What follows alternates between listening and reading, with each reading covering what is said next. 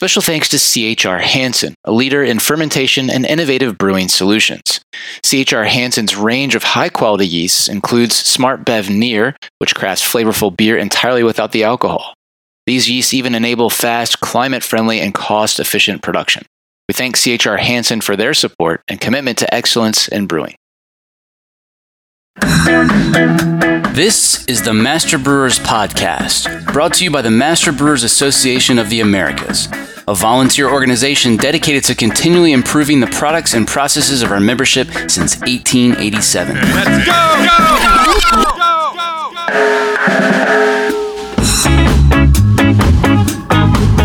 Master Brewers brings you interviews with the industry's best and brightest in brewing science, technology, and operations.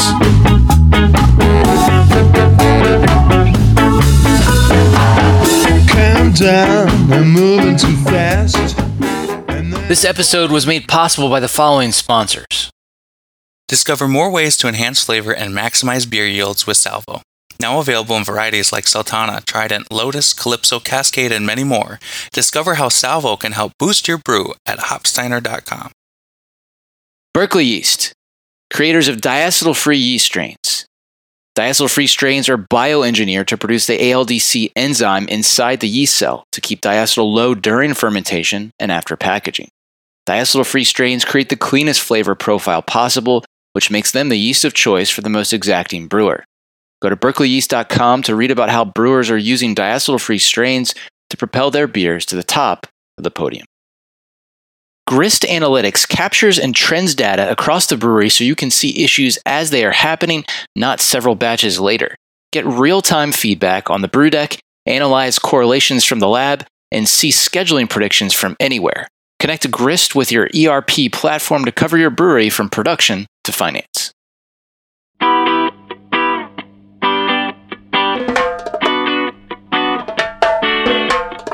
As the as the climate transitions, we need to consider what our new normal is.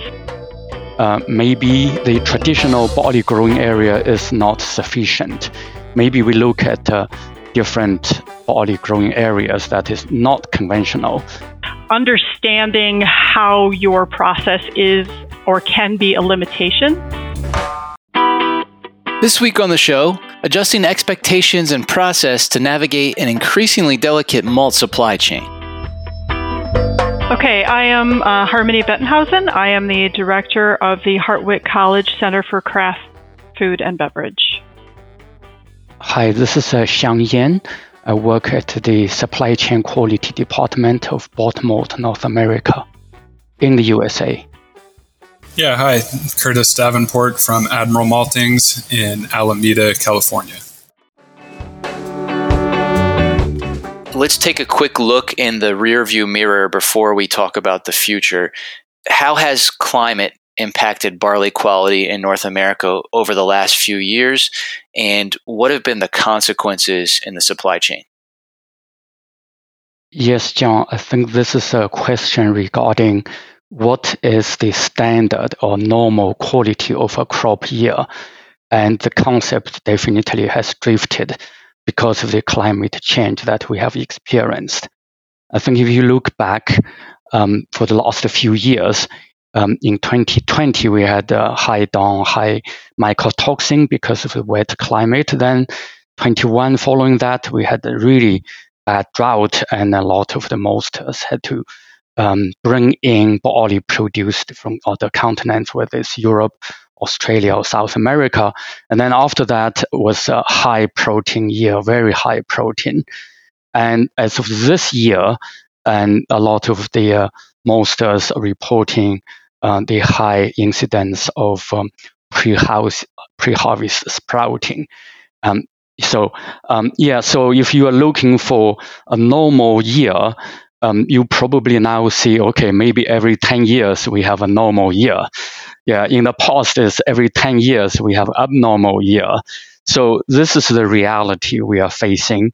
And as a result, um, the maltsters would have to uh, adapt sourcing strategies, trying to minimize the change from one crop year to another. So some brewers may may have experienced some variation in the crop years change, but some maybe not because the maltsters are trying to do their best, trying to smooth out the um, the, the changes, the dramatic situations. Um, but so as a result, if we are looking forward, um, inevitably we'll be seeing a lot of unpredictable harvest weather or growing weather, and we need to be prepared for um, the diverse quality we might get. So it's an agricultural product. We need to deal with it and then get the best out from, from whatever crop gives us. Okay, so abnormal is the new normal. Uh, yes. What are the critical control points in the supply chain in regard to both security and quality? Yeah, I think this really uh, makes all the stakeholders in the supply chain rethink of the strategy for sourcing, supplying, assurance, etc., and how we rely on domestic production. Um, that means uh, maybe the traditional barley growing area is not sufficient. Maybe we look at uh, different barley growing areas that is not conventional. So, I mean, looking back in the US history, for example, there used to be quite a lot of malting barley production in California and then in Tennessee area, Tennessee winter, for example. And now it's more in the, the Northwest and so, uh, I mean, the Middle West also. Um, so maybe we should look at those again. And for example, you see some winter barley varieties that seem to be delivering very good quality maybe seven years out of 10, they're not frozen to death and they survive the winter. so, so some winter hardiness uh, for the breeding colleagues is, is going to be a big goal here and a big challenge. But those are type of um, diversity maybe we're looking at. Uh, we need to adapt. And also to the brewers, we need to work together and approve the new varieties. So we are able to take advantages of the new varieties like higher extract or moderate enzyme, etc., or low protein content. Because some brewers feel comfortable with some varieties that they are using, but then several years later, those varieties um, become less productive in the field and then less available, and therefore uh, giving less quality like extract uh, from the malt house and then the brew house. Therefore, we need to be really keeping up with the newer varieties because some of them have better disease resistance and better agronomical performance and then better quality. Uh, we just need to to really follow up and then do our job and do the process of uh, variety approval. That that to me is very important. And then after those barley supply questions, I think in the brew house, uh, we need to be open for um, really adapting the crop with the flexible mashing regime, for example.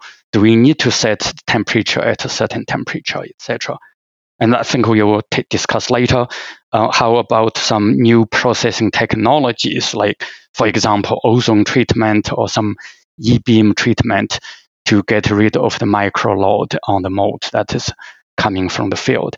So those are some of the things to me. I think we could certainly look into it altogether. How should brewers adjust their expectations as we see a changing climate and landscape? So, I think riffing off of what Dr. Yin just said, just keeping in mind that there will be inconsistencies. There might not be what we consider a normal year. And it's important to think about pivoting rather than rejecting um, when we're talking about malt um, or you know barley in general. And this will help us lead to a more confident and sustainable supply chain. Um, one way you can do that is having conversations with your suppliers. Um, getting unstuck. Uh, you know, there are a lot of moving targets on the certificate of analysis, and understanding how your process is or can be a limitation. As Dr. Yin said, understanding the transition to varieties that are adapted to meet our demands um, of different climates as the as the climate transitions, we need to consider what our new normal is, and, and by that I mean not a, a broad normal, but yours for your malt house or your brewery.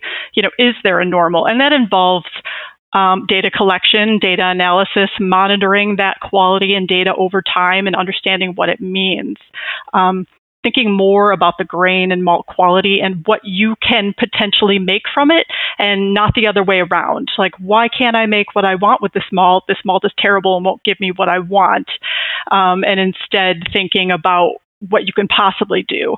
I, you know, it, it comes back to thinking more like a scientist, I guess, and, and, you know, understanding what you know to, similar to brewing in general, right? You have a thing in mind that you want to make. You have um, a path to get there, objectives to meet goals, um, long-term goals, like seeing the long game. So on the East Coast, we have you know some new varieties to work with that uh, work well in our area, right? We have less drought and more really variable, weird weather. It's hot sometimes, it's humid sometimes, rainy, and rainy at really inconvenient times, like at harvest, which leads to that pre-harvest sprouting or the uh, you know the, the sprouting in the in the field. So each year we have to figure out what the normal is, and so we assess the grain. Uh, the maltsters buy the grain, they malt it, and then we get phone calls, um, you know, that ask, okay, so how do we malt this the best we can? What is the quality we can expect from this grain? How do we communicate this with our brewers and distillers, and how do we get them to communicate back to us? And we've really tried to encourage brewers to take the chance, experiment, get a baseline, and communicate back about performance. And that's really the only way we could decide if it's going to work or not. You know, and if brewer takes a chance and says, okay, sure, I'll, I'll see how this works on my system, and I don't have to make a Pils or a lager with this. I can fit it into something else. You know, we've we've had a lot of those instances, especially in our areas. We throw new adapted varieties into the mix. Harmonie, I'm guessing that in your role, you probably see samples uh, from all over North America, not just the major growing regions. Can you comment on sort of the state of diversity in the supply chain? For example, I believe I remember hearing that you know when we had the very high protein year, that there was some very low protein malt coming out of the Mid Atlantic, for example. Yeah, absolutely. We do see samples from all over, um, all over North America, and um, you know sometimes from around the world. Um, and that's actually very true. The same year that Dr. Yin talked about that we had that high um, high protein barley, we saw a lot out in this area that was um, very low protein.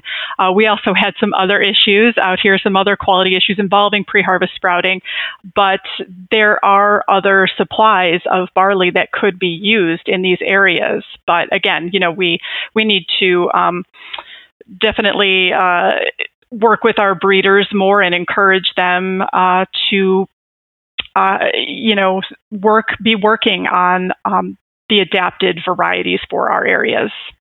Okay, sounds like there might be some some good opportunities to do some blending across some of the, the diverse growing regions. I guess we probably have to increase production in, in some of the regions before that becomes, uh, you know, a, a big reality, though, right? Yeah, absolutely, absolutely. We have a lot of there are a lot of varieties now that are um, on AMBA's uh, American Malting Barley Association's list, and a lot that aren't that breeders put out there that are available. Um, Dr. Pat Hayes um, and Dr. Campbell Morrissy work have worked for the past several years to put several varieties out, um, as well as varieties, um, you know, that Curtis can talk about that have come out of UC Davis that are um, not in high production, but absolutely are available for use. All right, what kind of changes might we see on malt COAs? First of all, I think we would need to see a more broad range for certain parameters like protein, for example, because some of the harvest barley may have relatively high protein, but otherwise the quality could be very good. Uh, it's sound and it's clean, and the plumpness is good. If we limit the protein content to a certain low level, then you are not able to take benefit of um, um, those those slightly higher protein population that could be very good in general quality otherwise. And also, I think um, it's it's the style of beer we are talking about. For some of the brewers who wanted to produce more European type of uh, pilsner, also, and they may want to expand their beta glucan tolerance to a little bit higher level because then they can uh, utilize the moderate modification of protein to boost the foam and the mouthfeel of the beer and then uh, control the enzyme activities as well. So I think those parameters are all related to each other. I think it's really very much depending on the beer style um, the brewer wants to make. Nowadays, we are seeing um, IPL and then different pilsners being produced by craft brewers, particularly. And in that case, they may want to shift the color to be a little bit lower range. And as a result, um, it may not be modifying, I mean, the mold may not be modifying that well. And therefore, uh, the beta glucan and extract may need to be um, changed a little bit in their specifications. I think that a lot of people look at the um, the AMBA, the American Malting Barley Association. Um, they've got a set of specifications for malt quality, but um, those are only for breeders. And I think a lot of people get stuck on certain uh, metrics, on certain measurements. They may only look at extract um, or they may only look at beta glucan and not particularly realize that um, those are all very interconnected. But I completely agree with expanding tolerance, and that goes back to seeing what your system can handle for the end style that you're trying to create. We're definitely going to see variation and changes in protein levels, but that doesn't mean that if it is quote unquote out of spec that you can't use it and you can't make something from it. There will be um, thinner kernels in in some years. Uh, you know, it's important. It will become more important. Um, you know, to uh, as much as I know people hate adjusting their mill, uh, you know, you'll have to conduct a sieve analysis or grist analysis um, and understand if you're getting the optimum grind out of your uh, out of your mill. You know, this should be done every time you change lots, uh, in my opinion.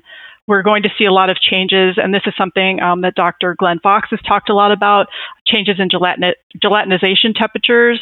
Um, changes in the amounts of storage proteins, um, endosperm hardness, and our ability to hydrate and um, completely um, modify malts. Um, and it will make it harder, uh, more difficult for brewers to deal with. But um, that's not to say that it, it isn't possible.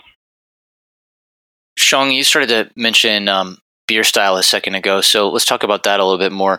What challenges will North American all malt brewers likely face in the future, and to what extent will those challenges vary by beer style?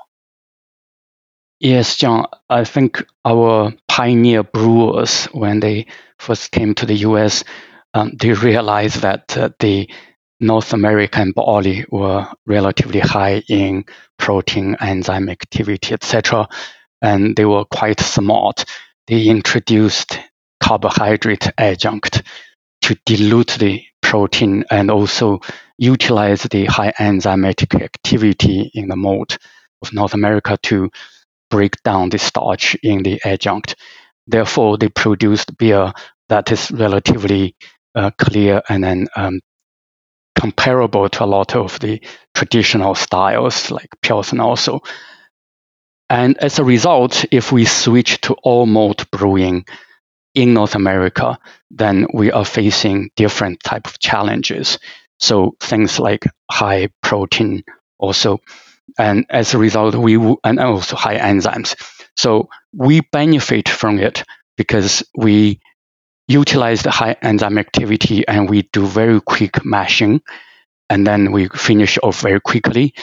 And then we still like to see the uh, low beta glucans so that they can filter better in the future. I mean, down the, downstream.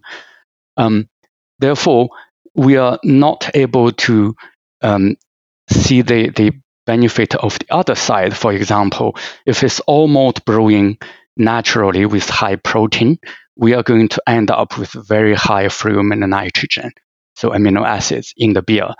And that could be providing some really um, richness in the flavor, but also it's a precursor for uh, staling, for Strecker degradation. And they can give um, some very strong stale flavor, like cooked potato, also depending on the type of amino acid you're doing, you're, you're talking about. So um, therefore, we need to manage that as well. And this is not that easy. You can say, well, I can simply bring down the modification of the malt and control the S over T of the malt to a lower level. Therefore, I have sufficient free amino nitrogen for the yeast, but not so much left in the beer. Um, yes, you could do that, but naturally, your beta glucan modification may be uh, in, uh, impacted. Therefore, you cannot use a very, very low beta glucan specification because in that case, you are trying to really take the advantages of both worlds. Sometimes it's possible, sometimes it's a big challenge. Therefore, you are not able to take advantages of, of the whole supply chain if that's the case. So we need to look at the all malt brewing very holistically. Um, we are benefiting from it, but we also need to be open minded uh, when we set the specification. So um, there's a balance, very fine balance between all those parameters. It sounds like adjunct brewers um, might have an easier time navigating some of these challenges in, in the future. Are, are we going to see more craft brewers get friendly with adjuncts? I think, in theory, yes. If you manage to have a a, a, long shelf life and then clear beer. Uh, I mean, stability is the key thing. Flavor stability, colloidal stability, and micro stability, right? And all those would be impacted by the ratio of uh, malt to adjunct. However, um, a lot of the craft brewers may not be set up to cook adjunct, for example. Are they able to cook rice? Are they able to cook corn grits? So they may need to rely on some um, readily available adjunct like syrup or sugar also. Um, so I think I think it's a, it's definitely a way to deal with the high proteins um, in, in, in the malt that is coming from North America, and then trying to improve the stabilities, whether it's colloidal or its flavor stability, and of course um, a lot of I mean nitrogen is not good for micro stability either.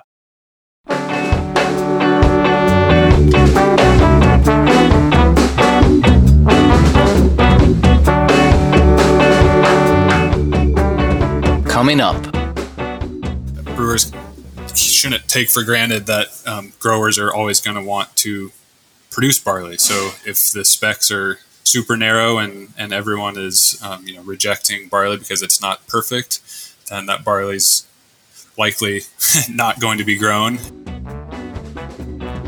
I'm John Bryce, and you're listening to the Master Brewers Podcast from the Master Brewers Association of the Americas.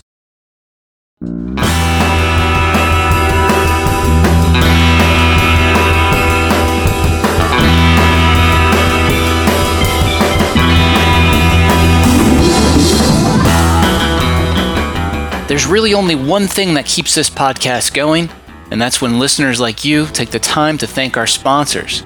The next time you talk to a rep from one of these companies, be sure to thank them for their generous support. Sponsored by BSG and their partners HVG, who bring you the very best in German hops, including Amira, the latest from their hop breeding program. With its classic hoppy, slightly herbal, and zesty lemon aromas, it's the ideal hop for those looking to capture the traditional flavor of a classic German lager. Visit bsgcraftbrewing.com to learn more. Get to know Proximity Malt. We malt superior, European style, low protein varieties grown close to home in Delaware and Colorado. Domestically grown, precisely malted to style with our team of seasoned experts and two brand new malt houses, try what's really new in malt. Check us out at www.proximitymalt.com. Positively impact your process, product, and profitability with actionable insights from BrewIQ, the industry-leading real-time fermentation monitoring solution. Visit www.precisionfermentation.com backslash MBAA to start saving time and money today. BSI, your brewing partner since 1996, is your destination for top quality liquid yeast cultures, lab services, and brewing products. BSI customizes your yeast orders for the perfect healthy pitch rate from a collection of over 300 strains. Most strains ship within seven days, but now try BSI's Express yeast with industry favorite strains shipped the next business day. As of 2023, BSI is proud to be a 100% employee owned business. Professional brewers can call for a free same day consultation or visit brewingscience.com to access over 50 years of brewing expertise. Are you sure you're getting the best deal? Visit the Lupulin Exchange, where you can find every hop variety, every brand, and every vendor. Compare prices, reviews, shipping speeds, reliability, and more on over a million pounds shipping direct from every hop merchant and grower in the US. The Lupulin Exchange. One stop, all the hops.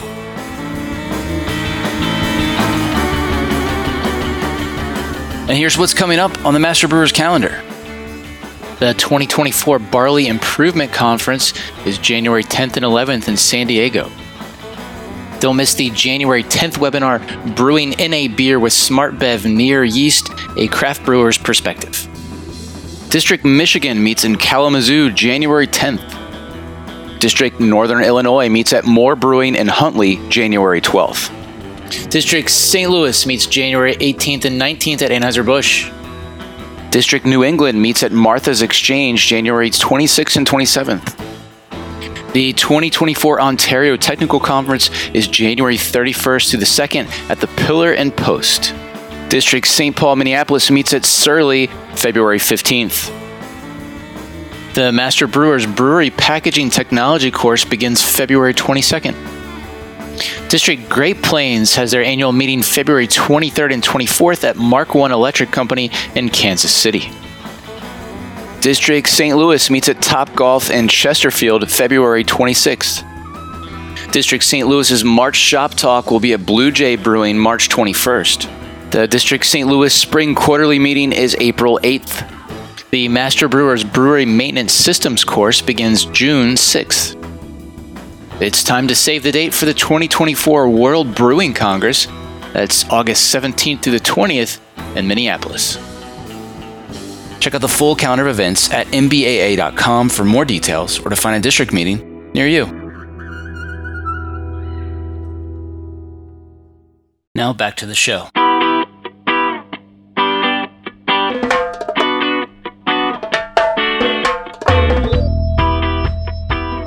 Xiang, you've talked about the possibility of taking advantage of both old and new world approaches in setting malt COA parameters and brewing regime.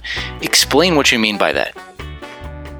In North America, if we're trying to produce Pilsner type and, and light beer type, clear beer type, um, we quite often would want it to have light color in the malt and, uh, and lower Ki I think those are all fitting the specifications. But quite often, we may not expect to have the same low beta glucans in the malt. If you do, then you would have trouble probably getting the, the, the well modified and balanced malt. Um, because a malt that is made for making ale is probably relatively high in modification and, uh, and low beta glucan. Um, so if you're making a Pils type and relatively light type of malt and a low protein, um, you may want to um, expand the beta glucan tolerance a little bit higher to a, to a higher upper level. And then what you would do is that, like the Europeans, um, you would you would probably do a little bit more elaborate mashing. I mean, North America, a lot of our brewers uh, do very intensive mashing to um, convert the starch into fermentable sugars. But in some breweries, um, they just uh, utilize uh, one temperature mashing and very quickly. So very few breweries, particularly uh, with the craft brewing, would uh, consider, okay, I'm trying to make a European type of uh, beer and uh, let me do a programmed mashing or even decoction mashing really to deal with the high gelatinization temperature in some crop years, or the high beta glucan, or the, the mod, moderate protein solubilization. So we, we try to take advantage of both worlds, but it's, it's sometimes not very easy to do so. Um, and then if we are making an beer, for example, type, we may want it to have well, relatively well modified malt and then relatively darker malt.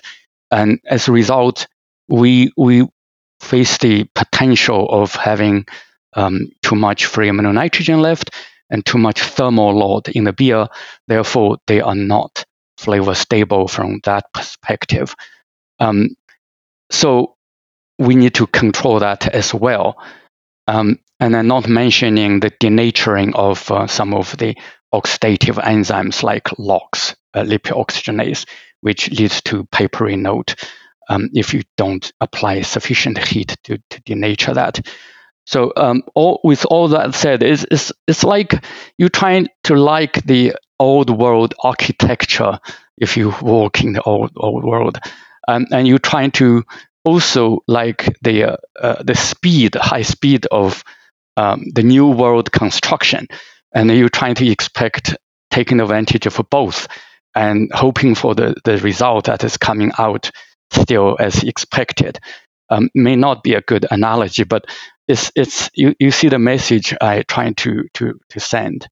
Um, because otherwise, yeah, if you force the supply, the, the front part of the supply chain to do something that is not very easy to do, then um, you may end up with uh, something very, very uh, like a salt and pepper mix also, and that's not w- what you need really.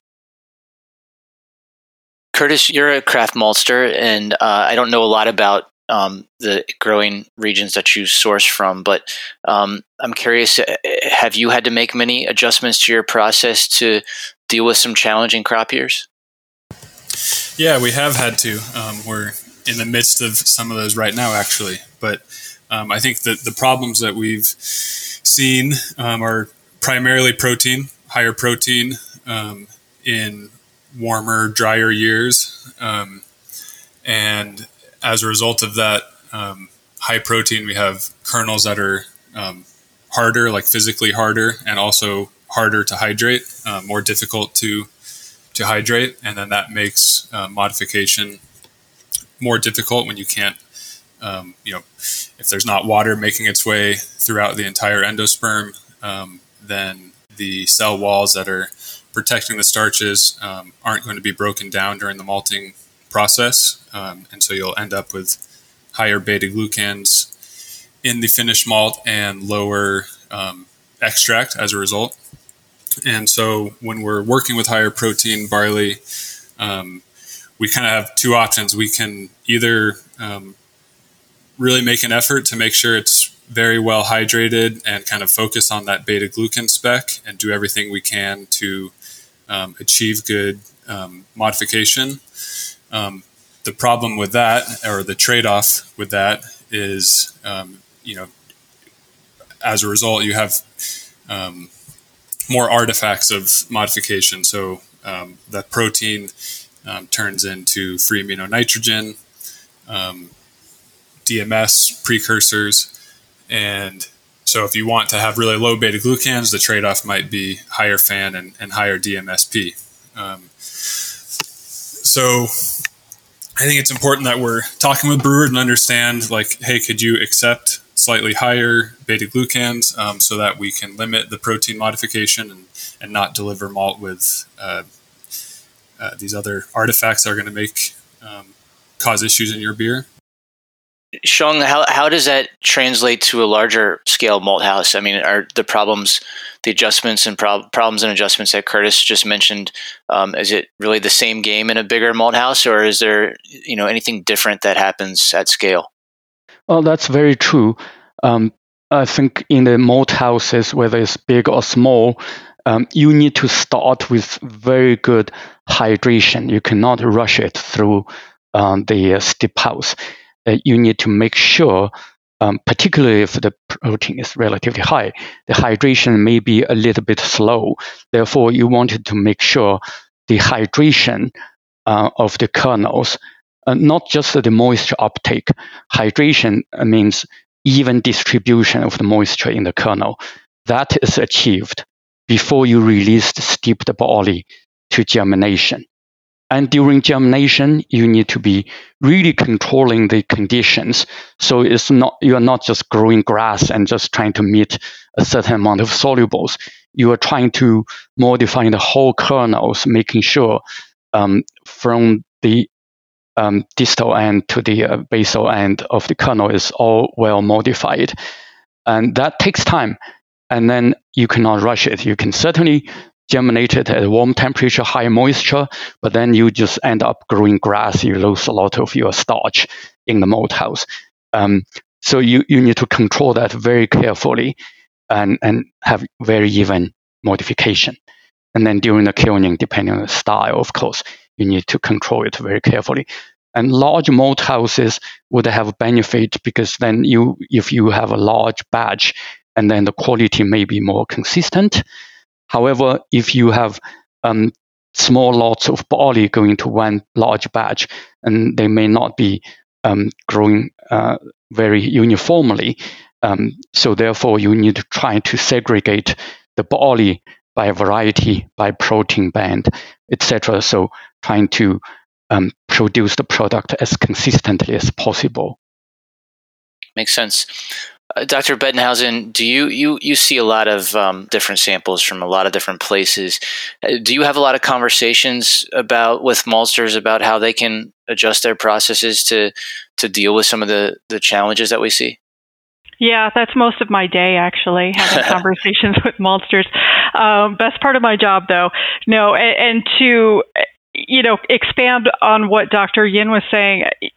You know, in just speaking to the hydration and modification, it absolutely needs to be adjusted and controlled per variety and per protein level and per crop year. This isn't a push button uh, sort of industry. It's not a, every time you go to malt, you need to really assess the personality of the actual grain before you malt it and say, well, you know, basically, you know, what do you want? Where are you at in your in your life? What can I give you? Um, you know, we have certain varieties that um, are very particular in the way they want to be malted, um, and those are things we absolutely talk about a lot. Um, They're like and, children, right? They're all different.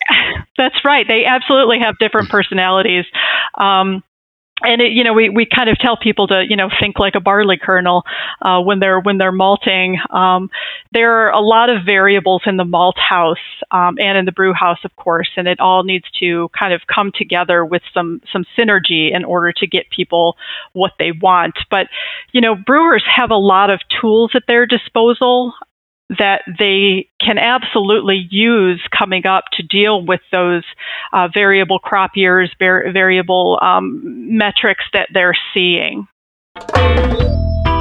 How about conversations that you have with with brewers about you know changes that they should make? Uh, can, can, you think back to any uh, interesting conversations you have you've had with brewers where either they're they're asking you for advice about how to how to process your malt differently or or deal with you know malt that they know might be outside of a, a range of what they're used to? For sure. Um, i think what comes to mind there is the um, we malt a, a, fairly unique barley variety Butta 12 um, it's grown in the sacramento valley um, in california. And um, you know it's it's not a traditional, well, it's not a recently traditional malting barley region, and the Butta 12 um, genetics are not, you know, it's not a typical malting barley, so um, it certainly can't be used interchangeably um, as, say, Copeland, which is another variety that we malt um, quite a bit of. And the big difference between them is their hardness and friability. So um, we have, even in an excellent crop year, we'll see relatively low friability in Butta 12. Um, and it's just a harder endosperm. We can have great modification, you know, totally, you know, looking at numbers on a COA, everything is um, just beautiful. But if you were to mill that um, barley and you didn't know it was going to be harder and more difficult to mill, um, you'd probably end up with a um, a grist that uh, is not going to give you an efficient mash and, and good extract recovery. And so um, we tell all of our customers, hey, when you're um, one, know what variety you're brewing with and know that um, not all varieties are the same. Um, and then it's on us to communicate to them, hey, something about Butta 12 is that it's harder. You're going to need to tighten up your mill a little bit and just um, take a look at your grist and, and make sure it's the right assortment for you. Um, I think that's especially important. You know, we talk about uh, needing a more diverse um, barley supply. You know, we're going to have regionally adapted varieties, and so there's going to be more varieties in the marketplace. Or certainly, if it's a really challenging year and maltsters are sourcing barley from around the world, that's going to introduce a whole lot of um, new barley that that brewers aren't used to, and I think it's going to be really important for maltsters and brewers to communicate about, hey, what are the unique traits of these varieties? How can brewers help growers and maltsters improve the security of the malt supply chain? I guess starting the conversations. That's a lot of what we talk about is um, whether it's education, self education. Um, even if you are a brewery, I would say that um, only gets their malt from, say, Malteurop or, or Rahr or wherever. Find your local maltster and start to ask the questions about COAs. If you don't have, you know, a sales rep or something that you um, feel comfortable asking questions to, find someone that you can feel comfortable asking questions to about you know your, your, your stupid questions. We all have people that we can ask about stupid things. You know, like I call Curtis up all the time and ask him stupid questions. Um, I think visiting malt houses, um, educating oneself on what the malting process entails and learning about the process and what the COA really means um, and how all of those things are intertwined and visiting farms. A lot of people have um, field days. I know like uh, Root Shoot in Colorado, they have you know t- they have field days where you can visit the malt house, you can visit the the, the barley fields, the corn fields, the the whatever, and just really touching and feeling and learning how it is all connected helps people to I, I, guess just feel connected to it and make different choices about what they do in the brew house.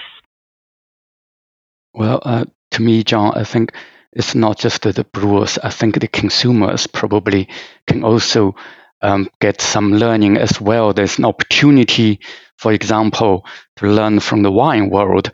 Um, they mark the terroir of the bottle of uh, wine and the year of the crop. And uh, consumers will just have to accept that each bottle of wine has a, a story of itself, but they don't expect each bottle of beer has a different story. They expect all beers have the same story for, from that brand.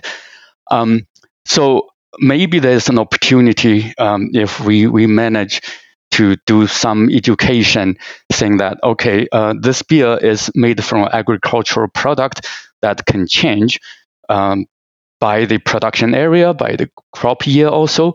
Maybe the consumers can really enjoy the change from crop year to another rather than rejecting it.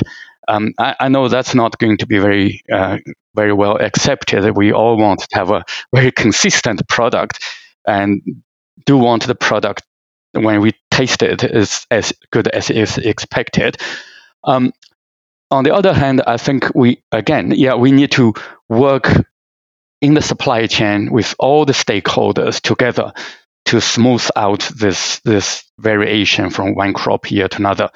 And therefore, we need to have very good um, system to maybe blend crop years rather than just switching from 0% to 100% crop year one to crop year two.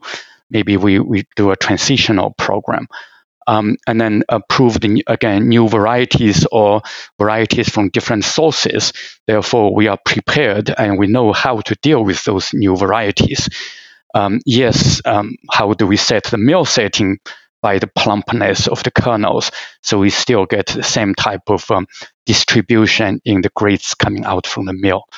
Um, so those are things we will have to deal with uh, more often than before. Yeah, if I could just say one more thing about that. Yeah. Um, I do totally agree with the customer experience and the customer um, education, the end user, or not the end user, the end consumer. You know, I was just down in Louisville visiting a bunch of larger distilleries, and distilleries anymore, and wineries as well, as you mentioned, are all about the customer experience. You walk in there, and it's not just like you sit there and play games. You are immersed in the whole education, uh, you know, fr- from grain to glass.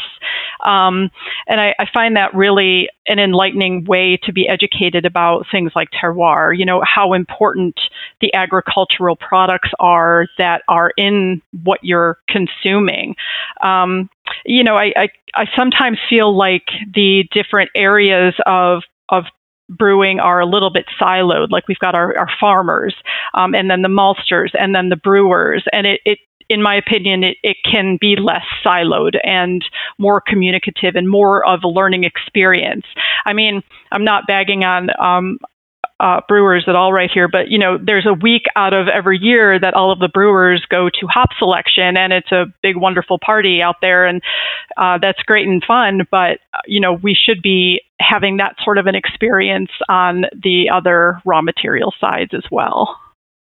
I think just understanding that beer is made from barley, and John, I know I, I'm blanking on the exact podcast episode, but I know you had a, a great one where about yeah, it was Keith Armstrong, I think yeah, just appreciating barley, and even if we don't go as you know far down the terroir um, road as wine, just knowing that beer is made from barley, and brewers shouldn't take for granted that um, growers are always going to want to produce barley. So if the specs are super narrow and and everyone is um, you know rejecting barley because it's not perfect, then that barley's likely not going to be grown. And um, I think, uh, you know, no no barley, no malt, no beer. Um, and yeah, so I think supporting the farmers by um, having some wider tolerances for the natural variation or increasing variation um, with climate change. Well, I wanted to add, John, uh, we didn't really mention things like uh, um, the particular sensory um, of, of, beer, whether it's flavor or appearance. Foam, for example, is a very interesting parameter for the quality of beer in some regions than the other. I think in North America or in, in um, Britain, probably um, people just want to have a full glass to the top by the liquid. But uh, in some other Those regions, like Europe or yeah, so uh, like in Japan or in uh, Europe also, they like to see a certain amount of foam on top of the liquid. And to me, that looks beautiful. That's a good sign of, of uh, a creamy, fine foam, tight foam. But that is very much related to the mold quality. And if we just keep modifying the malt so much and just giving it so much color, etc., and, and then trying to rush through the uh, the mashing so we can we can have high, high modified malt and then quick mashing, and we we don't end up with uh, uh, the preserved amount of protein that gives the foam. I mean, pro- peptide is one of them. The hydrophobic uh, peptide is is a key contributor for the foam. So um, we yeah, if we are really looking at uh, some authentic style of beers that is, is really rich in foam, we need to also pay attention to the quality of the malt, which could be moderately modified. That means you need to tolerate a certain amount of lower modification parameters like viscosity, beta glucan, Ki, etc. Um, so everything is, is, a balance. It's all decided by the style of, of product you're, you're aiming to produce.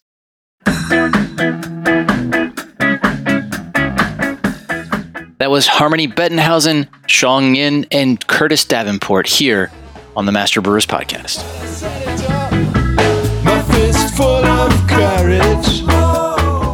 Are you enjoying the Master Brewers Podcast? Let me tell you about a simple way you can help us keep making more. Take a minute to thank our sponsors. There's no way we could produce this show without generous support from sponsors like Hopsteiner, Proximity Malt, BSG, Precision Fermentation, and the Lupulin Exchange. So please, let them know you heard their message on the Master Brewers podcast and that you appreciate their support.